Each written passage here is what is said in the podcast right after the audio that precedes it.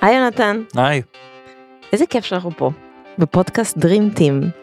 אז אה, רגע לפני שנצלול לפרק הראשון, רציתי שקצת לשאול אותך, אולי נספר למה אנחנו פה שנינו מ AppsFlyer עושים פודקאסט על עבודת צוות.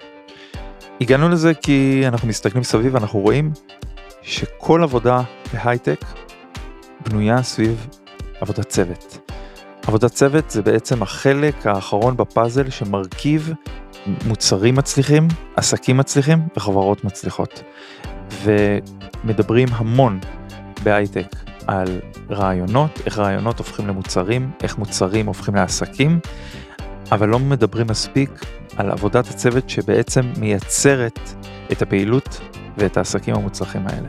אני חושבת שגם uh, בסוף, כל פעם אם אני מסתכלת אחורה על המקומות עבודה שלי, ובטח גם אתה, בסוף מה שזוכרים זה הצוות, זה המנהל, זה האנשים שנמצאים סביבך, ואם זה משהו שעובד, אז הכל אחר כך עובד. היצירתיות והביטחון והתחושת שייכות, זה פשוט משהו שכל אחד מתמודד איתו. אם אתה מנהל צוות, אם אתה חלק מצוות, אם אתה עכשיו יזם שיוצר משהו, זה משהו שכל אחד נוגע בו. חד משמעית, הדרך לאהוב מוצר, הדרך לאהוב את מה שאתה עושה, עוברת דרך האנשים, היא לא, היא לא עוברת דרך המוצר שאתה, שעליו אתה עובד או שאותו אתה מקדם, ובעיקר דרך הצוותים שאתה שייך אליהם. וזה המיקוד של הפודקאסט הזה. איזה כיף, אז בואו נתחיל. Dream Team, פודקאסט על צוותים. powered by AppsFlyer. טוב, אז לאורח הראשון שלנו, דווקא לא איש הייטק קלאסי, אבל כזה שכן כל צוות יכול ללמוד ממנו על הצוותים. אני לא חושבת שיש מישהו או מישהי במדינת ישראל שלא מכירים את אנדי רם. אני זוכר בעצמי את הזכייה שלהם באליפות אוסטרליה הפתוחה. אה, אני בטוח שאני לא היחיד שהתרגש, הייתה התרגשות גדולה בישראל, כל אוהד ספורט. ובתור אוהד של נדל, אני מאוד מאוד מתחבר לאופי של, אה, של אנדי. רפה אולי שחקן טיפה יותר טוב מאנדי, אבל גם לרפה וגם לאנדי יש תכונות משותפות, והגדולה שבהם היא התשוקה הבלתי נגמרת הזאת, שמאוד מאוד קל לראות אותה אה, ולחוות אותה ממש בלייב, ואני באופן אישי מאוד מתחבר לזה. כן, אני מסכימה איתך, אני חושבת שמה שהכי בולט ומה שתכף תראו כולכם זה האנרגיה המדהימה שלו והאופטימיות המתפרצת ושהוא לא מוותר ולא מפסיק לרגע וחולם בענק. ולא רואה בעיניים בכל מה שקשור לספורט ולעשות טוב בעולם, גם לילדים בטניס מכל מקום ומכל רקע.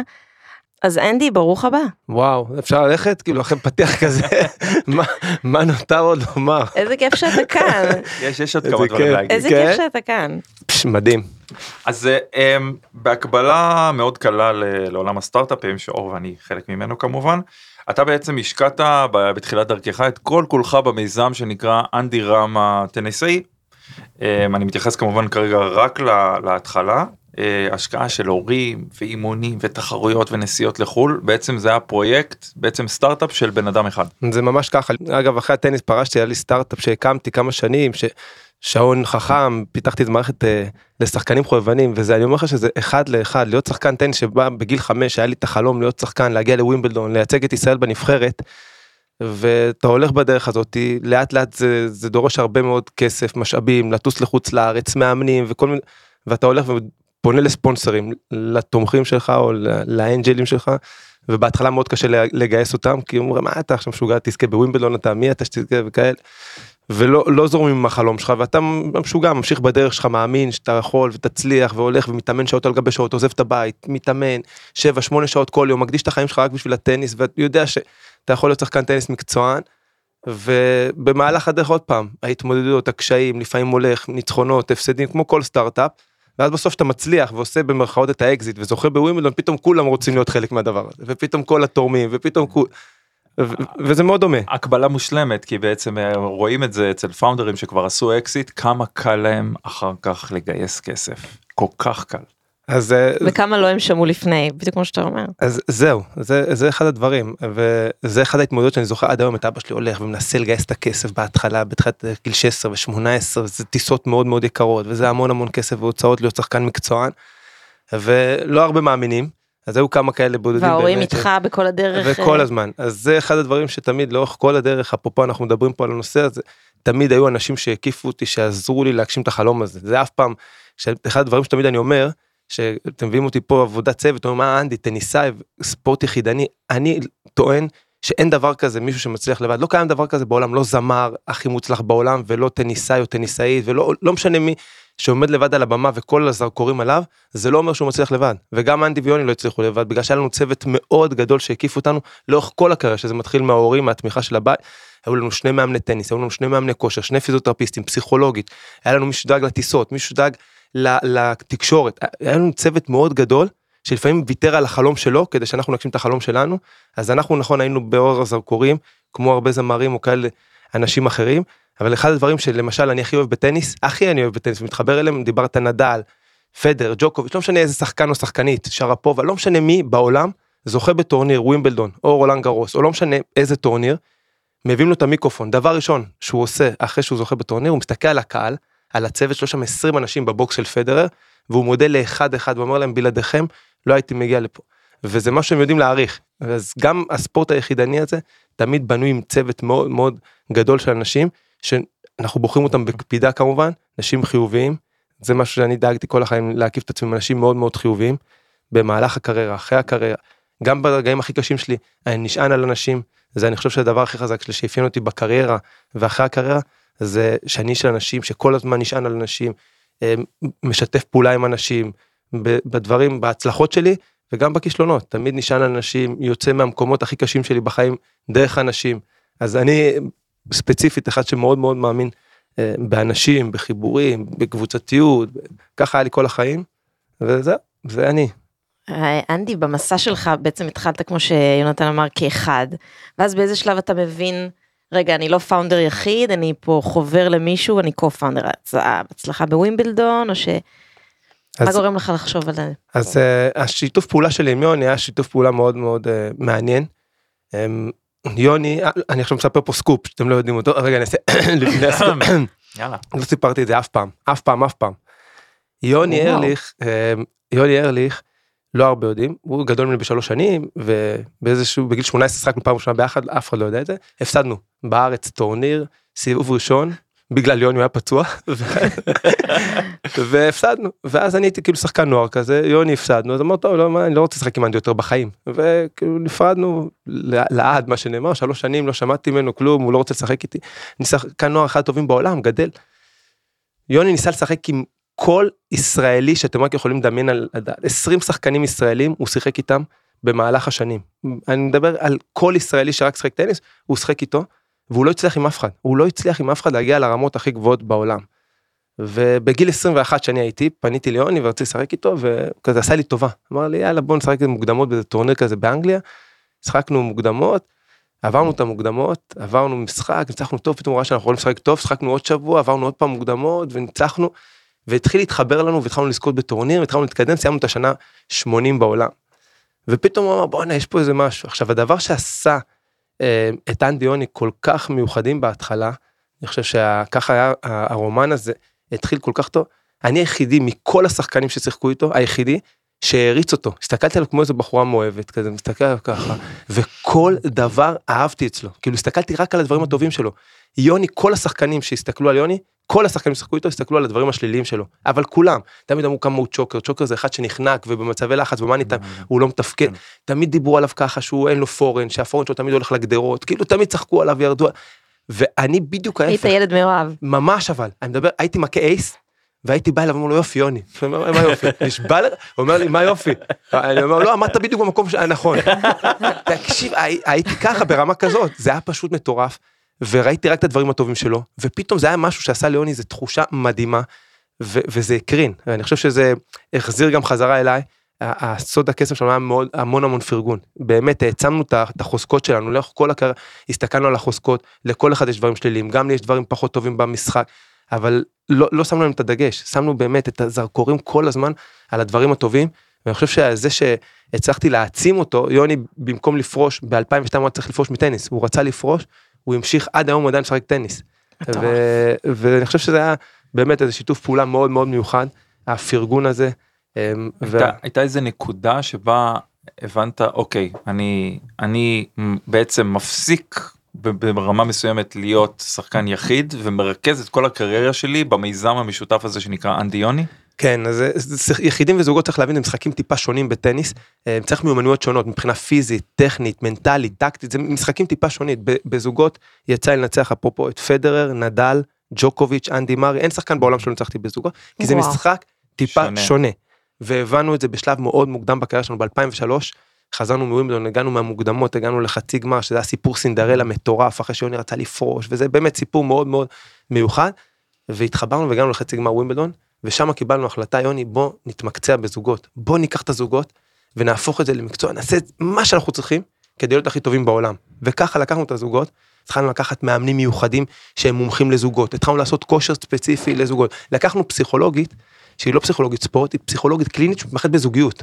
וממש כל הזמן, כשהגענו להגיע לצמרת זה מאוד קשה אבל להישאר שם זה עוד יותר קשה. וכשהגענו לשם, כל הזמן דאגנו להוסיף עוד משהו, עוד אלמנט למשחק שלנו, אם זה אמרתי לך הקטע המנטלי או הקטע בכושר או הקטע בתזונה, כל פעם ניסינו להוסיף איזה משהו כדי להישאר שם בצמרת, כי שם כשאתה מגיע כולם רוצים לנצח אותך והרבה יותר קשה להישאר. כן האחים בריין. האחים בריין, בוא נאמר אם לא היו קיימים, לא הייתי פה היום, הייתי ממשיך לשחק טניס. אבל דרך אגב, נגיד פסיכולוגית, זה מעניין שזה פסיכולוגית זוגית ל- לחבר'ה של טניס, ומה מה הרגשת שהיא נותנת, איזה כלים? אז הפסיכולוגית היא, עוד פעם, דברים שאני לא מדבר עליהם בדרך כלל, ברור. לא, אבל היא נתנה לנו המון כלים לתקשורת נכונה. הם, כלים אגב שעוזרים לי היום, עם אשתי, אני עם אשתי עם 26 שנים, מגיל 15 אנחנו ביחד, 26 שנה. וואו. זה כלים מדהימים לחיים, בטח בטח עם יוני, ובטח בטח מצבי לחץ. כשאתה עומד במצבי לחץ, היינו לוקחים אותה איתנו בסבב, היא אמריקאית, הייתה באה איתנו לאליפות עולם, לווימבלדון, להמון המון תחרויות, היינו עוברים את הסשנים שלמים, כמו שהיינו עובדים על הסרב, היינו עובדים על הכושר הפיזי, על להרים משקולות, היינו ממש עובדים את הסשנים שלמים, הבנו את החשיבות של הפסיכולוגית, מה עשתה לנו לקשר, הכלים שהיא נתנה לנו, למשל חלק מהכלים, איך לשאול שאלות נכון, שאלה שמתחילה במה ואיך, סתם שתדעו, שאלה הרבה יותר אפקטיבית משאלה שמתחילה בלמה. שאלה שמתחילה בלמה, גוררת ביקורת, למה עשית, למה אתה, כשאני שואל מה ואיך אני מקבל אינפורמציה, מה היית עושה, איך היית משפר, המון טריקים קטנים כאלה שהיא לימדה אותנו, אני אומר לכם סשנים שלמים שלקחנו על זה, מדהים. ושמנו על זה המון המון חשיבות, לא משתמשים במילה אבל, כשיש מתח ולחץ אתה רב עם בעלך, עם מי שאתה לא רב, תמיד יש לך כן אבל, כן אבל, האבל מבטל את הצד השני, עכשיו מה שאני אומר זה מה שנחשב, מה שחשוב, במקום זה היינו משתמשים במילים, כן, יחד עם זאת, הייתי מוסיף על האינפורמציה שהייתי מקבל מיוני. המון טריקים קטנים כאלה, עכשיו אנחנו יושבים באולפן כזה, מה עכשיו מקשקש לנו? לא, אבל בלחץ לא, של לא, לפני שעולים על. משחק, בלחץ, אנחנו, יש לנו, תחשבו, בין הנקודות, 20 שניות בין נקודה לנקודה לקבל החלטות משמעותיות, שמדובר פה על הרבה מאוד כסף, נקודות, מעמד, יוקר, אתה מדבר פה אלפי אנשים באיצטדיון, לפעמים, יש לך המון המון דברים וגורמים שמלחיצים, ויש לך 20 שניות לקבל את ההחלטה הנכונה, 20 שניות, וזה אומר להגיד את המילה הנכונה, שתרים את יוני, שתעודד אותו או אותי, אני יכול, כל מילה יכולה לשגע, להוריד אותו או להעלות אותו. לשנות 20 מומנטום. שניות. אז הדברים האלה, ב-20 שניות האלה, אז כל העבודה שהיינו עושים בחדר, שעות מדברים איתה, בסוף היינו באים ומתכנסים, מתכנסים ל-20 שניות האלה, שבאים ובוחרים את באמת את המילים הנכונות, ועוד פעם, כשאנחנו חושבים ברגוע וזה, זה שטויות, אבל אחד הדברים, להתרכז בעצמי, מה אני רוצה, החששות שלי, הרצונות שלי, פחות להתרכז ביוני, יוני, תאכל, תישן, תתאמן, תעשה, פחות טוב. אז כל הדברים האלה, ש- שעברנו את הסשנים שלמים, לשים את הדברים על השולחן, תמיד לדבר, אף פעם לא טוב לשמור בבטן ולנסות לנחש מה השני חושב. בטח יוני חושב עליי ככה, או חושב ככה וחושב ככה, ואז אני מתנהג כתוצאה מזה, והוא בכלל חושב משהו אחר לגמרי. אז תמיד היה לנו חוק, דברים על השולחן. שמים, פותרים, זה ממשיכים. גם קל להגיד, אבל קשה ליישם, בטח בטח בטירוף. אז נכון. את, את צודקת, אבל זה אחד הדברים שאנשים לא שמים לב דגש על הדברים האלה, הקטע המנטלי, בטניס, בספורט. אנחנו שמנו את זה, ממש התאמנו, כמו שהתאמנו על החבטות, התאמנו על הדבר הזה. זה לא משהו שאתה בא ואוקיי, נתמודד עם לחץ. יבוא לחץ, אני אתמודד עם לחץ. טוב, יבוא המצב הזה, אני אדע איך לדבר עם יוני. עובדים על זה, עובדים על זה שעות על גבי שעות, ואני חושב שבסוף זה אחת הסיבות שאני ויוני החזקנו מעמד כל כך הרבה שנים. אגב, עד היום אנחנו חברים מדהימים, בדרך לפה דיברתי איתו, וזה כאילו כן. כל יום ברמה, זה אחד הסיבות אני חושב. איזה כיף. אחד הדברים שהכי בולטים אצלך וזה דובר רבות זה, ה... זה השונות בינך לבין יוני. יוני מאוד מופנם או ליחסית מופנם אתה מאוד מוחצן יוני טקטיקן אתה לובש את הלב שלך בחוץ עם התשוקה. איך מגשרים בכלל באופן כללי? אני חושב אני, אני חושב שזה אני חושב שזה אמ, זה, זה קורה בהמון המון צוותים. יש את המוחצנים ואת המופנמים. איך מגש, מגשרים על הבדלים כאלה תהומיים בצוות. אני חושב שגם בזוגיות ובכל דבר שאתה עושה, שבטח כדורסל, כדור, לא משנה במה שאתה עובד עם אנשים, צריך לדעת כדי שזה יעבוד טוב ויש איזה סינכרון, יש משחקי תפקידים, כל אחד יש את התפקיד שלו, וכשאתה יודע שזה התפקיד שלך בזוגיות או בשותפות, ואתה לא מנסה להיכנס לתפקיד של השני, או...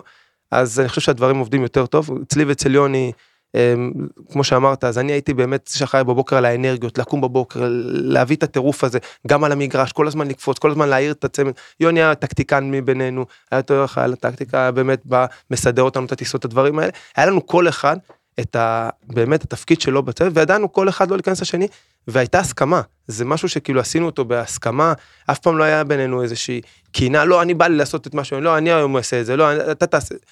היה בינינו באמת איזה משהו, ב, אני לא יודע אם זה רק האופי שלנו, אמ, איזו הסכמה מאוד אה, ברורה. כל אחד ידע את מקומו. זה, בדיוק, כל אחד ידע את המקומות שלו, אם אני לוקח אותך לחברות, אז אה, ה marketing, בסדר, הוא לא יעשה את ה product, או פתאום לא, אני אעשה CEO, כל אחד יש לו את המקום שלו בחברה, שיודע שאני לא נכנס למקום שלו, והוא שלם עם המקום שלו. יוני היה שלם עם המקום שלו. יוני ידע שבסוף, בסדר, התקשורת או מי שמוחצן זה אני, בסדר?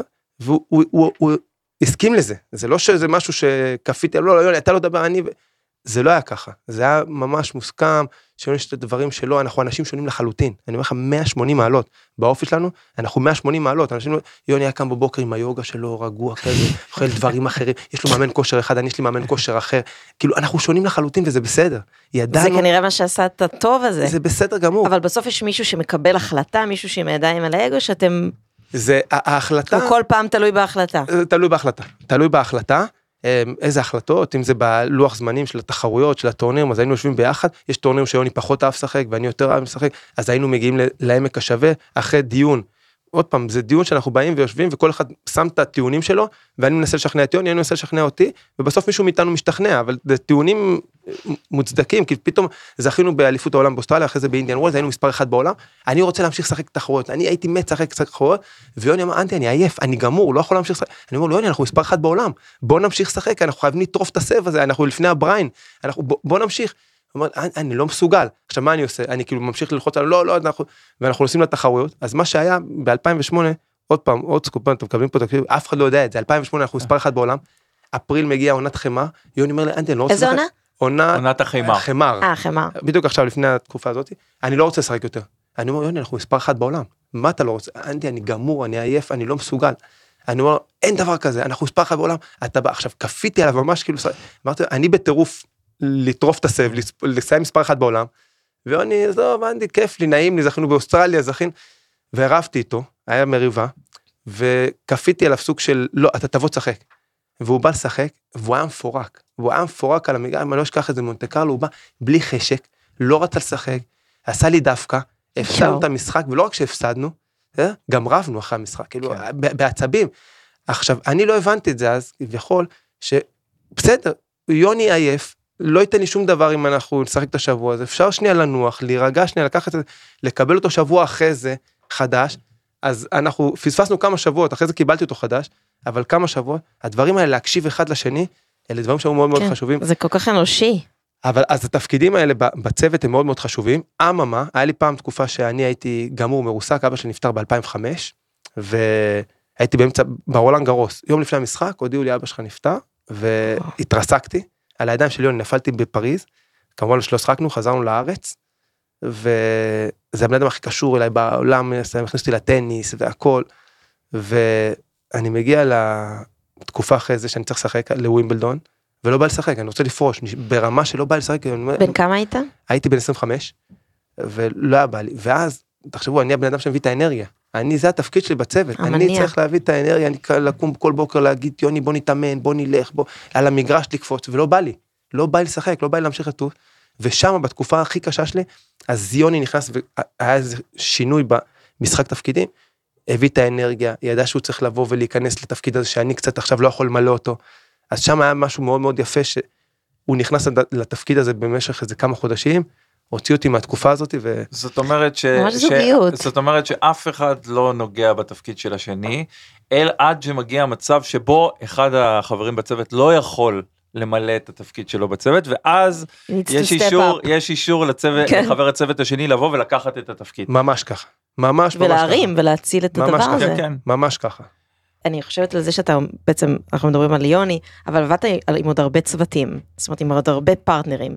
אז יש איזשהו תהליך שכמו שאתה אומר יוני שיחק עם המון המון ואף אחד זה יש איזשהו תהליך שאתה כל פעם שהגיע פרטנר חדש שעשית שבדקת?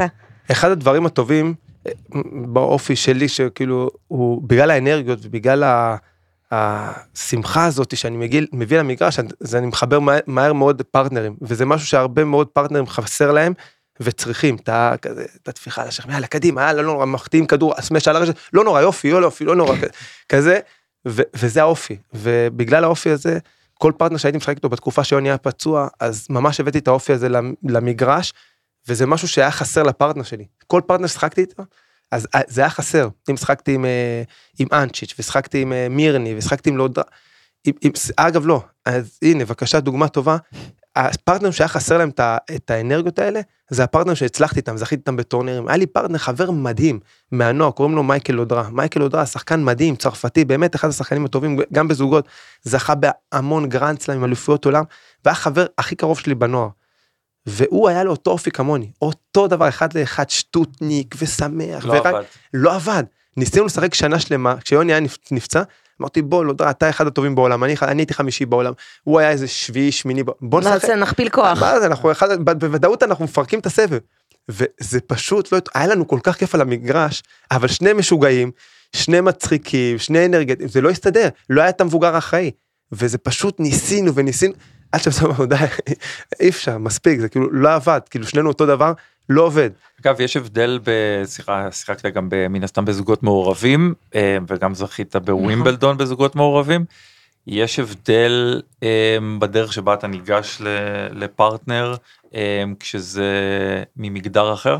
כן, בזוגות, גם זה, ברולנד גאוס גם זכיתי ב-2007 ובווימבלדון 2006 וזה באמת היה משהו חוויה מיוחדת קודם כל לזכות בגרנדסם זה משהו מדהים וואו, ועם שחקניות אחרות אחת עם אה, רוסיה ורה זוונרבה בווימבלדון ונטלי שאיך דשי. הגעת אליה בעצם אז, ב? אז בזוגות מעורבים זה מצחיק זה כאילו כמו לחזר אחרי אישה כזה אתה בא אתה חושב היי how are you כזה אתה מתחיל לדבר איתה You wanna ואז play? כן והיא צריכה ל- לקבל אותך לראות שאתה שאתה בסדר שאתה מאושר שאתה יודע להכות פורן בקן כמו שצריך. אבל בסוף אתה נכנס לטורניר הזה לפי דירוג. אז כשהדירוג שלך גבוה אז אתה יותר מקובל וכשהדירוג שלך גבוה אז פחות מסתכלות עליך. כמו בחיים האמיתיים ממש. אני אני ב, עם זבונרבה היא הייתה בירידה בקריירה שלה וידעתי שהיא שחקנית טובה ושאלתי אותה כזה חיזרתי אחריה? בפריז אמרתי, את רוצה לשחק? כזה. שיחקנו הפסדנו בחצי גמר בעולם גרות ושבוע אחרי זה שיחקנו בשבועיים אחרי זה בווימבלדון ובאמת הייתה חוויה בטוב בנשים כשאתה אני בכל אופן היו קוראים לי King of Mix. בחדר הלבשה הייתי מגיע King of Mix הגעתי הפסדתי ב... היו ארבע גרנדסים שהגעתי לגמר באוסטרליה הפתוחה בווימבלדון פעמיים אחד זכיתי ברולנד גרוס פעם זכיתי וכל טורניר כמעט חצי גמר. אחד הדברים שאני הייתי תמיד עושה אז לא משנה מה תמיד הייתי מצחיק את האישה תמיד הייתי מביא את האנרגיות תמיד הייתי בא ומקשקש קשקושים היה איזה מקרה לא אשכח בחיים בווימבלדון שהיה 30 0 היא מחטיאה איזה כדור ועונה רבע מחטיאה ב... בזה והיא מתעצבנת על עצמה וזה בלאט וכזה מתעצבנת ואני כאילו בא נקודה אחרי זה ולוקח את הכדור מקים אליי ואני מעיף אותו בכוונה החוצה אבל מה זה החוצה אני אומר התורה גם אני מחטיא כאילו. אבל אני מדבר איתך ש- החטאה מעיף אותה מחוץ למגרש כן. בכוונה. אני אומר התורה אני יותר גרוע ממך. כן, לנרמל את הסיטואציה. כן כן. זה אז- בדיוק מה שצריך ברגעים האלה לגמרי. אז בסוף להכניס בסוף אחד הדברים זה גם בזוגות זה תמיד לתת confidence לפרטנר שלך זה הדבר הכי חשוב שהפרטנר שלך לא יאבד את הביטחון. בגברים שאני משחק עם יוני אז פחות מאבדים את הביטחון לוקח הרבה יותר זמן עד שאתה מאבד את הביטחון. בזוגות מעורבים אתה יכול לאבד את הביטחון הרבה יותר מהר אז המטרה היא כל הזמן להשאיר את הביטחון כמה שיותר גבוה. כי כשאתה משחק עם ביטחון אתה משחק בצורה אחרת לגמרי גם כשאתה עולה למגרש עם ביטחון. זה, אתה, אתה נראה אחרת אתה אתה משדר משהו אחר כשאתה אני חושב שזה זה מאוד מקביל ל- לעולם העבודה אני ולא מדברים על זה מספיק מדברים על, על האווירה בעבודת צוות לא מדברים על ביטחון של עובדים כשאתה עומד מול ה, ה, גם חבר צוות ובטח מול הבוס שלך. ההרגשה של הרגשת הביטחון הרגשת הביטחון הביטחון של אני יודע לעשות את התפקיד שלי בצורה טובה או בצורה הכי טובה. זה שווה זהב. משפר ביצוע. אם, אם. זה, זה משפר ביצוע וזה גם זה משפר ביצוע וזה משפר את הסיפוק שלך כן זה ממקום העבודה מעצים את שלך. החוויה זה שלך כעובד זה כמעט תלוי בזה. אה, אם אין לך ביטחון, גם אם אתה עושה עבודה טובה, אתה לא תהנה. גם. אם אין לך ביטחון, אז איך אתה עכשיו תהיה יצירתי ותחשוב על דברים, אתה בסוף צריך לקבל ולידציה מהמנהל או מאנשים סביבך שאתה יכול. לגמרי. זה אחד לאחד. ושטעויות זה משהו שהוא רגיל, שהוא קורה. אני חושב שזה זה לא כל כך קשור ל- לעבודת צוות, זה בטח קשור לאלמנט האנושי, אנחנו, את, ה, את, ה, את הכישלונות שלנו, כמובן שאנחנו זוכרים את, ה, את ההצלחות, אבל את הכישלונות שלנו אנחנו נוטים לזכור הרבה יותר, כי הם צרובים לנו. הם צרובים לנו בנשמה אבל היו כל כך הרבה זה אני אני זוכר את ה... כשרוסיה הגיעה פה לארץ נדמה לי זה היה בחצי גמר נכון, זה היה גמר. ניצחון ענק. זה היה ניצחון ענק ענק. של כל הנבחרת כולל אתכם נכון שיחקנו ב- שיחקתם באולמות נכון. שיחקנו ב- נכון. בנוקיה אני לא זוכר כבר איפה. בנוקיה, בנוקיה. זה היה, זה היה מדהים היו ניצחונות אה, אדירים אבל כשיש ניצחון יש כישלון צורב אז זה צורב אותך. טבע האדם, שזה מה שאנחנו זוכרים. ושם צוות וזה קורה גם בצוותים שם צוות נמדד כי ה, ה, גם מייקל ג'ורדן הפסיד המון המון המון משחקים וגם מסי אה, וגם האחים בריין. וה, ה, ה, ה, שזה בעצם הנמסיסים של, אה, של אה, לתקופתם של אה, אנדי יוני. והשאלה היא איך אתה איך אתה מרים את עצמך מזה איך אתה יוצא מזה. אז אני חושב שהדבר הכי יפה שאמרת עליו, וזה, אני יודע להודות בזה, אני לא יודע לצאת לבד מתקופות קשות, לא יודע לצאת לבד. אז תמיד יש לי המון אנשים שמקיפים אותי, אני נשען על המשפחה, נשען על החברים הקרובים שלי שמלווים אותי המון המון שנים. אחד הדברים, מכירים את האופי שלי, אנשים, אתם רואים פה, יש חצי כוס מלאה, אתם מכירים את זה? תמיד כן. להסתכל על החצי כוס המלאה. מי שלא יודע, אני ממליץ להעביר כוס קטנה יותר. אז אה, גם האופי, אבל אני חושב שהאנשים שדיברת עליהם הצוות, אז בתקופות הקשות, גם במשחקים הקשים האלה, אני יודע מי באמת מאמין בי. אני יודע מי באמת אוהב אותי, מי ימשיך להיות שם. איך אבא שלי תמיד, זיכרונו לברכה, תמיד היה אומר לי, שאחרי אחרי הניצחונות, הוא תמיד היה משאיר אותי, כשהייתי ילד, קטן, הייתי בארץ, אוכל בארץ, ומשאיר אותי עם החברים ולשמוח, ובהפסדים הראשון שהיה עוד מגיע למגרש, היה מגיע למגרש, לוקח אותי, וישר הולכים קונים גלידה ולוקח אותי, ותמיד היה ראשון, והיה מזכיר, תמיד אומר לי, אנדי, להצלחה אבות רבים, הכישלון הוא יתום. ותמיד הוא היה אומר את המשפט הזה, כביכול ש... בתקופות הקשות, תדע על מי להישען, ותבחר את האנשים האלה להישען עליהם, ואתה מדבר על צוות, אז תמיד היו לי אנשים טובים להישען עליהם בתקופות הקשות. אחד הדברים שדיברת עליהם זה ג'ורדן והשחקנים הכי גדולים, אני לא מחשיב את עצמי אחד הגדולים, אבל אני מדבר המון על תקופות קשות, כי צריכים להבין שבלי תקופות קשות ובלי צלקות אי אפשר להצליח ואתה לא מגיע להישגים, זה לא משנה, ויש לי בקריירה המון רגעים שאתה אומר איך הוא הצליח? אחרי שנה שלמה הוא לא שחק כל 2002 לא שחקתי טניס. היו לי שתי פציעות מאוד קשות פריצת דיסק בגב ועוד בברך היה לי ניתוח מאוד מאוד קשה שחררו לי את הסחוס ארבעה חורים שלושה חודשים קביים. שנה שלמה לא שחקתי טניס. איך יכול להיות מגיל 5 עד 22 הוא משחק טניס? שנה אין יותר טניס נגמר. איך הוא חוזר מהדבר הזה? איבד אבא בדרך קשיים הפסדים נוראים. אני אראה לך כל כך הרבה דברים ומכשולים שהיו לי בדרך שאתה אומר סוף איך עשית קריירה כזאת ובגלל הדברים האלה בגלל כל המקומות האלה אני חושב שעשיתי את הקריירה הזאת ובתקופות האלה שאני מדבר התקופות הקשות תמיד אמרתי נשענתי על אנשים על הצוות על המאמנים שלי. אם זה המאמן כושר שלי לקחתי מאמן כושר שהיה לי הוא ב2005 6 לקחתי אותו זה לא היה מאמן כושר שעוד פעם הוא יהרוג אותי שהוא ישמע את זה מהטובים בעולם. הוא לא היה מאמן טוב הוא, הוא בא בכלל מהכדורסל אני מכיר אותו שהייתי ילד הוא, הוא לא בא מהטניס, הוא אני הראשון שלימד אותו מה זה בכלל לעבוד עם טניסאי, אבל לקח אותו בגלל האנרגיות שלו. זה היה בן אדם שהייתי בא בבוקר, והאנרגיות שלו פשוט, אמרתי, אין, אין דברים כאלה, אני כאילו מוציא מעצמי 200 אחוז יותר, איך יכול להיות כאילו שכיף לי ככה לבוא לאימוני כושר, ולקח אותו בגלל האנרגיות האלה, אז בתקופות הקשות פתאום יש לך איזה בן אדם כזה שאתה יכול כל הזמן להביא לך את החיוך ולהסתכל על הדברים הטובים. אז כל הקריירה הקפת את עצמי עם אנשים כאלה, וברגעים הקשים אתה צריך אותם. ברגעים הקשים אתה ממש מרגיש שהצוות הזה, הוא זה שמוציא אותך מהתקופות האלה. זה מרגש. אני כל כך מתחבר לזה. זה ממש מדהים. מרגש. אגב, האנרגיות הטובות, אבל שיש לך, כשאתה לוקח פרטנר, הוא צריך להיות חבר שלך, או שלאו דווקא? אמ, הוא לאו דווקא, אתה צריך להיות, ב... הוא צריך להיות קולגה אה, לעבודה. אמ, יוני היה חבר, כי יוני מכיר אותו עוד בווינגייט, גדלנו ביחד, שעזבנו את הבית, אז אני מכיר אותו המון המון המון שנים, אז זה ב- מקרה מאוד מאוד מיוחד, שעוד נשארנו גם חברים תוך כדי עבודה ואחרי זה, אז זה באמת משהו מאוד מאוד מיוחד, אבל שאר הפרטנרים, הם היו קולגות לעבודה, זה לא אנשים שאחרי זה אני בא וכל היום הולך לפאב ומסיבות וצחוקים, זה אנשים שאני בא בעבודה. באים לעשות את העבודה, מביאים את האנרגיה לעבודה, כל אחד מקצוען, אחד הדברים היפים בטניס, בסדר שאומרים אה, ספורט היחידני, להבדיל מענפים אחרים, כדורגל, כדורסל, הקבוצתי, שאני מאוד, המשמעת העצמית היא מאוד מאוד מאוד חשובה. אנחנו עובדים בצוות, בסוף אני ויוני, אבל המשמעת העצמית שלי, בסדר, אני חייב להיות מחויב 100% ל- לצוות. אני, אם אני לא בא 100% למגרש, ויוני לא בא 100% למגרש, זה לא יעבוד ביחד. זה, זה, וזה אומר מבחינת שינה, אני צריך לדאוג לישון כמה שצריך, ולאכול ולשתות. אם מאמן כדורגל אומר לשחקן שלו ב-10 יש לך אימון, והוא לא מגיע, מה עושה? מנפה אותו, נכון? מוריד לו בשכר. אני, אין לי דבר כזה. אם אני לא אבוא ב-10 לאימון, או אני לא אתאמן כמה שאני צריך להתאמן, או אני אוכל מה שאני צריך לאכול, או לישון, אף אחד לא יעשה את זה במקום. ואני יודע שיש לי אחריות לצוות שלי, בסדר? ליוני, שאני בא למגרש, אני צריך להיות 100%. עכשיו, אני לא יכול לדאוג ליוני. תלך, תאכל, תשאל, אני, צריך לדאוג לאנדי. עכשיו, כשאני בא 100% למגרש, ויוני בא 100% למגרש, זה מתפוצץ בצורה מדהימה, כמו שכולם מכירים את הכימיה ואת... ה- אבל רק ככה, שאנחנו כל אחד עושה את ה-100%, ואמרתי לכם, אנחנו אנשים שונים. המאה אחוז שלי זה לא המאה אחוז של יוני. אני צריך להתאמן הרבה יותר שעות, אני צריך לעשות כושר אחר, אני בן אדם אחר. ואני מבין מה אני צריך לעשות כדי לבוא מאה אחוז למגרש.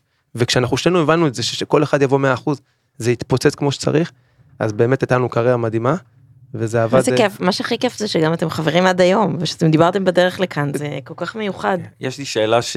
יונתן, אנחנו גם צריכים פסיכולוג אנחנו- זוגי. אנחנו צריכים לעבוד על זה כן, לגמרי. אני זה יוסיף לנו. אני חושב שכן. אולי ניקח את הפסיכולוג. אולי נתייעץ איתי. היא עשתה כן, עלייה. עכשיו, היא עשתה עלייה לארץ. אה, אז כן, כאילו, יאללה, בוא כאילו, נ- יאללה. בוא ניקח אותה. תגיד לי יש לי שאלה אני חייב לדעת הרי יש ב- בטניסאים זוגות אוקיי נגמרת נקודה ואז הולכים אחורה ואז רואים אתכם תמיד את הטניסאים מתלחשים אחד עם השני.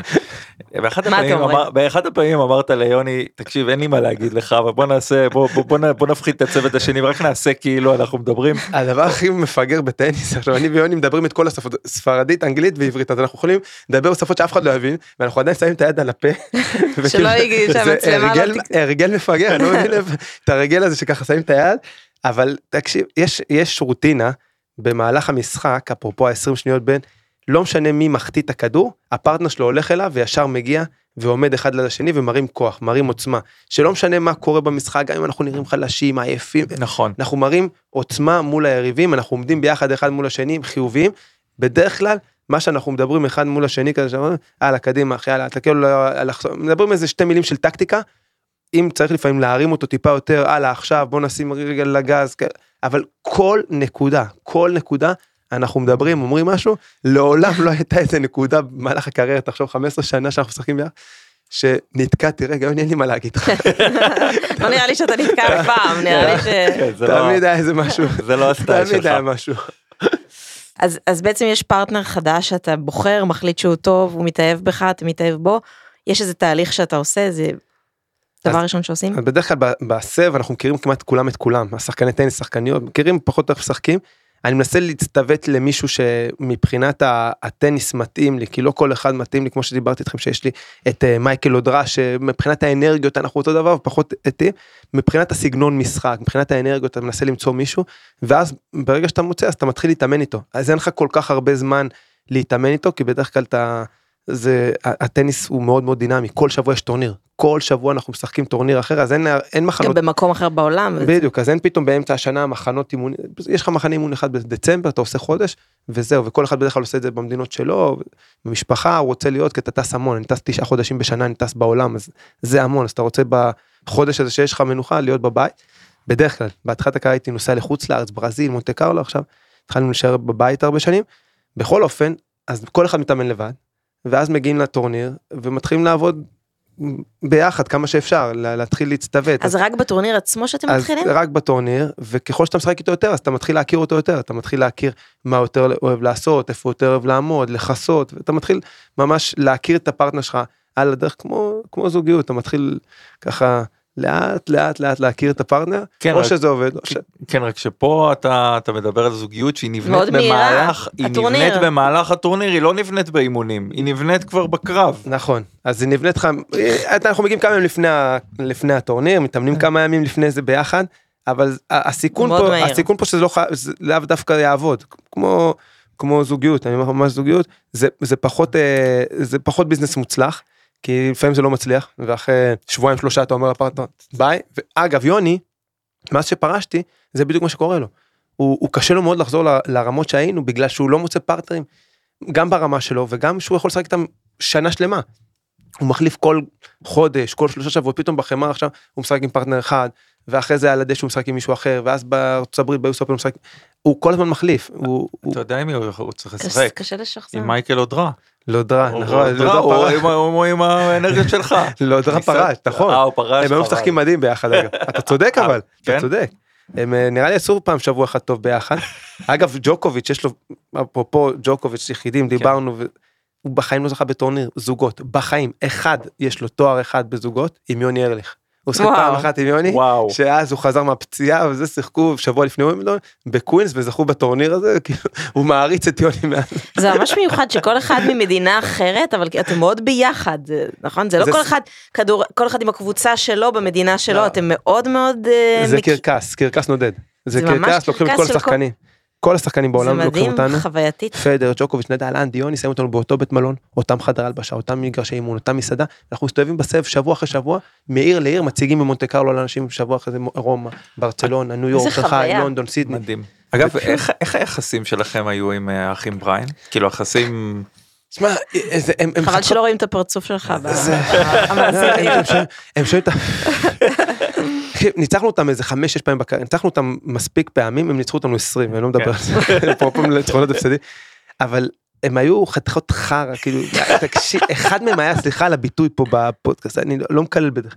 מייק היה חתיכת מנוול, הימני, היה ימני ושמאלי, והם השלימו אחד את השני, אה, הזוג זה תמיד אחד, לא, כל אחד הם שלו. פשוט יצא ככה, הם הזוג הכי טוב בהיסטוריה של הטניס, זכו בהכי הרבה תארים אי פעם, כן. מושלם, נולדו ביחד, מן הסתם שיחקו גם הכי הרבה שנים ביחד. הם באמת משהו מיוחד, משהו מיוחד. זוגיות. אנרגיות מטורפות שאגב מהם למדתי את האנרגיות. כל הזמן לקפוץ וכל הזמן להיות אנרגטי, כל הזמן לשדר ליריב שאתה אנרגטי, לקחתי את זה מהם, מהאחים בריין. אז מייק היה באמת חרא על המגרש, ממש רע על המגרש, ובוב היה מדהים, באמת, חבר טוב, וצחוק. והיינו נלחמים איתם, היינו זוג שעשה להם הכי הרבה צרות, מכל הזוגות בסבב, אנחנו, היה לנו איזה משהו כמו איזה מצ'אפ כזה מדהים איתם. אז גם שהפסדנו להם, היינו מפסידים 7-6 ו-7-6, כן. באמת, משחקים, מלחמות עולם, והמשחקים איתם, תמיד היו לנו מריבות, תקשיב, בטניס, הרי יש לך רשת, אף אחד לא נוגע בך, אין כן. כלום, כן. ספורט נקי.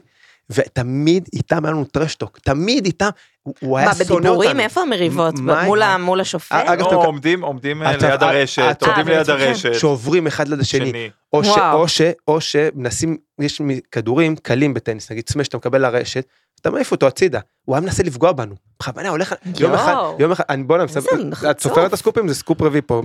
ברור, זה באמצע הכל רשום. משחק, אמצע משחק, שחקנו אותם במאסטרס, מאסטרס בשנגחאי זה היה, אנחנו משחקים נגדם, ומשחק ראשון בבתים, יש שתי בתים במאסטרס, זה שמונה זוגות הכי טובים בעולם, משחקים משחק ראשון בבתים נגד האחים בריאן, מספר אחד בעולם, אנחנו באים, ולוקחים מערכה ראשונה, ובטעות פגעתי בו, בטעות, באמת אבל בטעות, לפעמים בטניס גם בטעות, אתה חוטף ככה מהצד, ופגעתי במייק והוא התעצבן, וזה כל המשחק ניסה לפגוע. מערכה שלישית אנחנו מתחילים, אנחנו מובילים 5-1, אני ויוני, אנחנו הולכים לנצח עוד משחק את המשחק. יוני מגיש 15-0 לנו, מגיש למייק. מייק, אין לו כבר סיכוי לנצח כמעט המשחק, הוא תופס את המחבט לא כמו אחיזה של טניס, הוא תופס את זה כמו בייסבול, כדור באמצע המגרש, ומעיף כדור כאילו בא לפגוע בגדר, הוא פגע בי כאן, פצצה, אבל את- אתה לא מבין איזה פצצה, כאילו. עד עכשיו אני מרגיש כאן את ה... טוב, אבל כן. פצצה ככה, פעם, כמו כזה עם בייסבול שאתה מקבל, אני חושב שאני הולך למות, עכשיו הוא עשה את זה בכוונה, לפגוע בי, אני הייתי אמור לו להזיז את הראש, זה שאני איטי ולא טוב, כן. הכדור אמור לפגוע בגדר. כן. ואני ככה, ואני כאבי תופת, ואני לא יודע מה לעשות, לא יודע מה לעשות. ויוני מרגיע אותי, והוא רואה שאני עצבני. אנדי אנחנו מנצחים את המשחק, אנדי תירגע, אנדי תירגע. ואני ככה, היה לנו מזל, כמה החטאות וניצחנו שש אחד, אני בא לרשת, לוחץ לו את היד, והוא מושך לי את היד כאילו אליי, כאילו הוא מושך אותי מהרשת.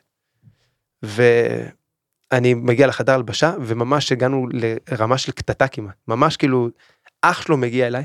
עכשיו הוא ניסה לייצר פרובוקציה שישעו אותנו, כאילו ממש, אני מדבר איתך ברמה שלא היה לי, לא, בחיים לא היה לנו דבר כזה. זה פעם ראשונה בקריירה עם האחים בריין, מגיע לחדר הלבשה, עם יוני, ואני שם קרח, ואנשים עליי, ואתה כן. בסדר, ורופאים, וככה בא אליי אח שלו, בוב בריין, בא אליי, אנדי, אני מתנצל, אני ממש מתנצל על אח שלי, על ההתנהגות, אני ממש ממש מתנצל, ממש ככה הוא בא אליי בזה, ואני לא יודע מה קורה בחדר, על- בחדר התאוששות, במסילת אופניים, יוני על המסילת אופניים, בסדר? על ה- על המסילת אה, ריצה, והוא על האופניים, ויוני מדבר עם המאמן שלנו שם בעברית, וכן, ואיזה יופי וזה, והוא פתאום שואק לו, can you shut the fuck up ליוני, קם יא. האופניים, ומתחיל לדחוף את יוני. ונהיה שם, הוא ניסה לייצר פרובוקציה ללכת מכות, יוני חמום, יוני ארגנטינאי משוגע, הוא היה ככה מלריב, המאמן הפריד ביניהם, וואו. והיה שם בלאגן. שלקחו אותנו ATP, רצו להשעות, בסוף אה, השאירו אותנו, כל טקטיקה עשו. זה היה נורא. איך אני שמח ששאלתי את השאלה הזאת. אני, אני, אני רק אבל, רוצה, אבל היום, היום הכל בסדר, אני רואה אותם חברים וצחוקים, ו... קודם כל, א', זה נשאר על המג- טוב שהסגר, בסוף נשאר מאחור. זה חלק כן. מזה, אין מה לעשות. כן. הפעם היחידה אגב בחיים בקריירה שהיה דבר כזה. אה, יש אה, אה, אה, שאול אמסטרדמסקי, אני לא יודע אם אתם אה, מכירים את שאול אמסטרדמסקי, הוא מנחה בערוץ אחד, בכאן. אה, אז אה, יש לו ציוץ, הציוץ הנעוץ שלו בטוויטר שלו זה בדיעבד הכל נראה מטופש. הדברים שאתה אתה חי אותם ב, ב, ברגע ממש. ואתה עצבני וזה בסוף אתה עושה כן אוקיי ממש. בסדר. יאללה ממשיכים הלאה. ממש. אחלה וואו אנדי זה היה וואו, מדהים. היה כיף. תענוג. יש לנו עוד שאלה אחת אחרונה. אה עוד אחת? אה, וואו. לא, אבל פינה, פינה. pop culture, יש לנו פינה שנקראת pop culture. שאנחנו שואלים את המרואיין על איזשהו סרט, סדרה, משהו שמזכיר לו עבודת צוות. אנדי יוני. יש לי ממש מזכיר את. אנדי יוני. מכירה את הסרט Bad Boys? אתה מכיר את ה Bad Boys? Bad boys, Bad bad boys, Boys, what you gonna do? כן וויל סמית ו... זה אנדי אוני. זה כאילו אתם לוקחים את השני, את המשוגע, הביתי, הבן אדם היותר מחושב כזה, זה כאילו זוגיות, שבסוף הם עושים את המשימה שלהם. אבל הם כאילו אחד רווק כזה והשני פחות אחד כזה מגיע רגע בוא נדפוק על הדלת ונראה מה הוא שובר את הדלת ונכנס זה כאילו הזוגיות האולטימט וסרט שהייתי רואה אותו שנים זה היה סרט נראה לי הוציאו אחד ב-2020 את נכון. השלישי הם הוציאו. ו bad bad boys. boys היינו. עולים למשחקים פעם בתאילנד היו מבקשים אותנו איזה שיר אתם רוצים לשמוע לפני שאתם עולים היינו שימו לנו bad boys. כן? אדיר. היינו במשחק פתאום bad boys. אז אה, אני חושב שזה הצוות האולטימטיבי שם בסרט אנדי יוני. אני חושב. שזה מזכיר אותנו. איזה אחלה. כיף. וואו אנדי תודה רבה זה היה מאוד מאוד מעניין ואני בטוח שכל ומרתק. הצופים ומרגש גם, מרגש, מרגש. ממש לגמרי ומלא סקופים מלא מה, סקופים. ארבעה, מלא, לא ארבעה. לא-. אתה- פשוט תראו להם. לא. אנחנו נבדוק את זה בסוף, אל תדאג, הכל מוקלט. תודה רבה אנדי, תודה רבה יונתן, תודה לך אור. תודה רבה לחבר'ה שלנו משם הפודקאסטים, ואתם אה, מוזמנים להמשיך ולהקשיב לפרקים שלנו בכל האפליקציות הפודקאסטים האפשריות. ואם אתם רוצים לכתוב לנו דברים כיפים ומחממי לב, עוד תלונות או תלונות. אה, זה חלק מזה, כמו שהוא הסביר, התקשורת, זה להתמודד עם זה. אז אתם מוזמנים לכתוב לנו ל-dreamteam at appsflyer.com. תודה רבה שהייתם איתנו ביי. ביי.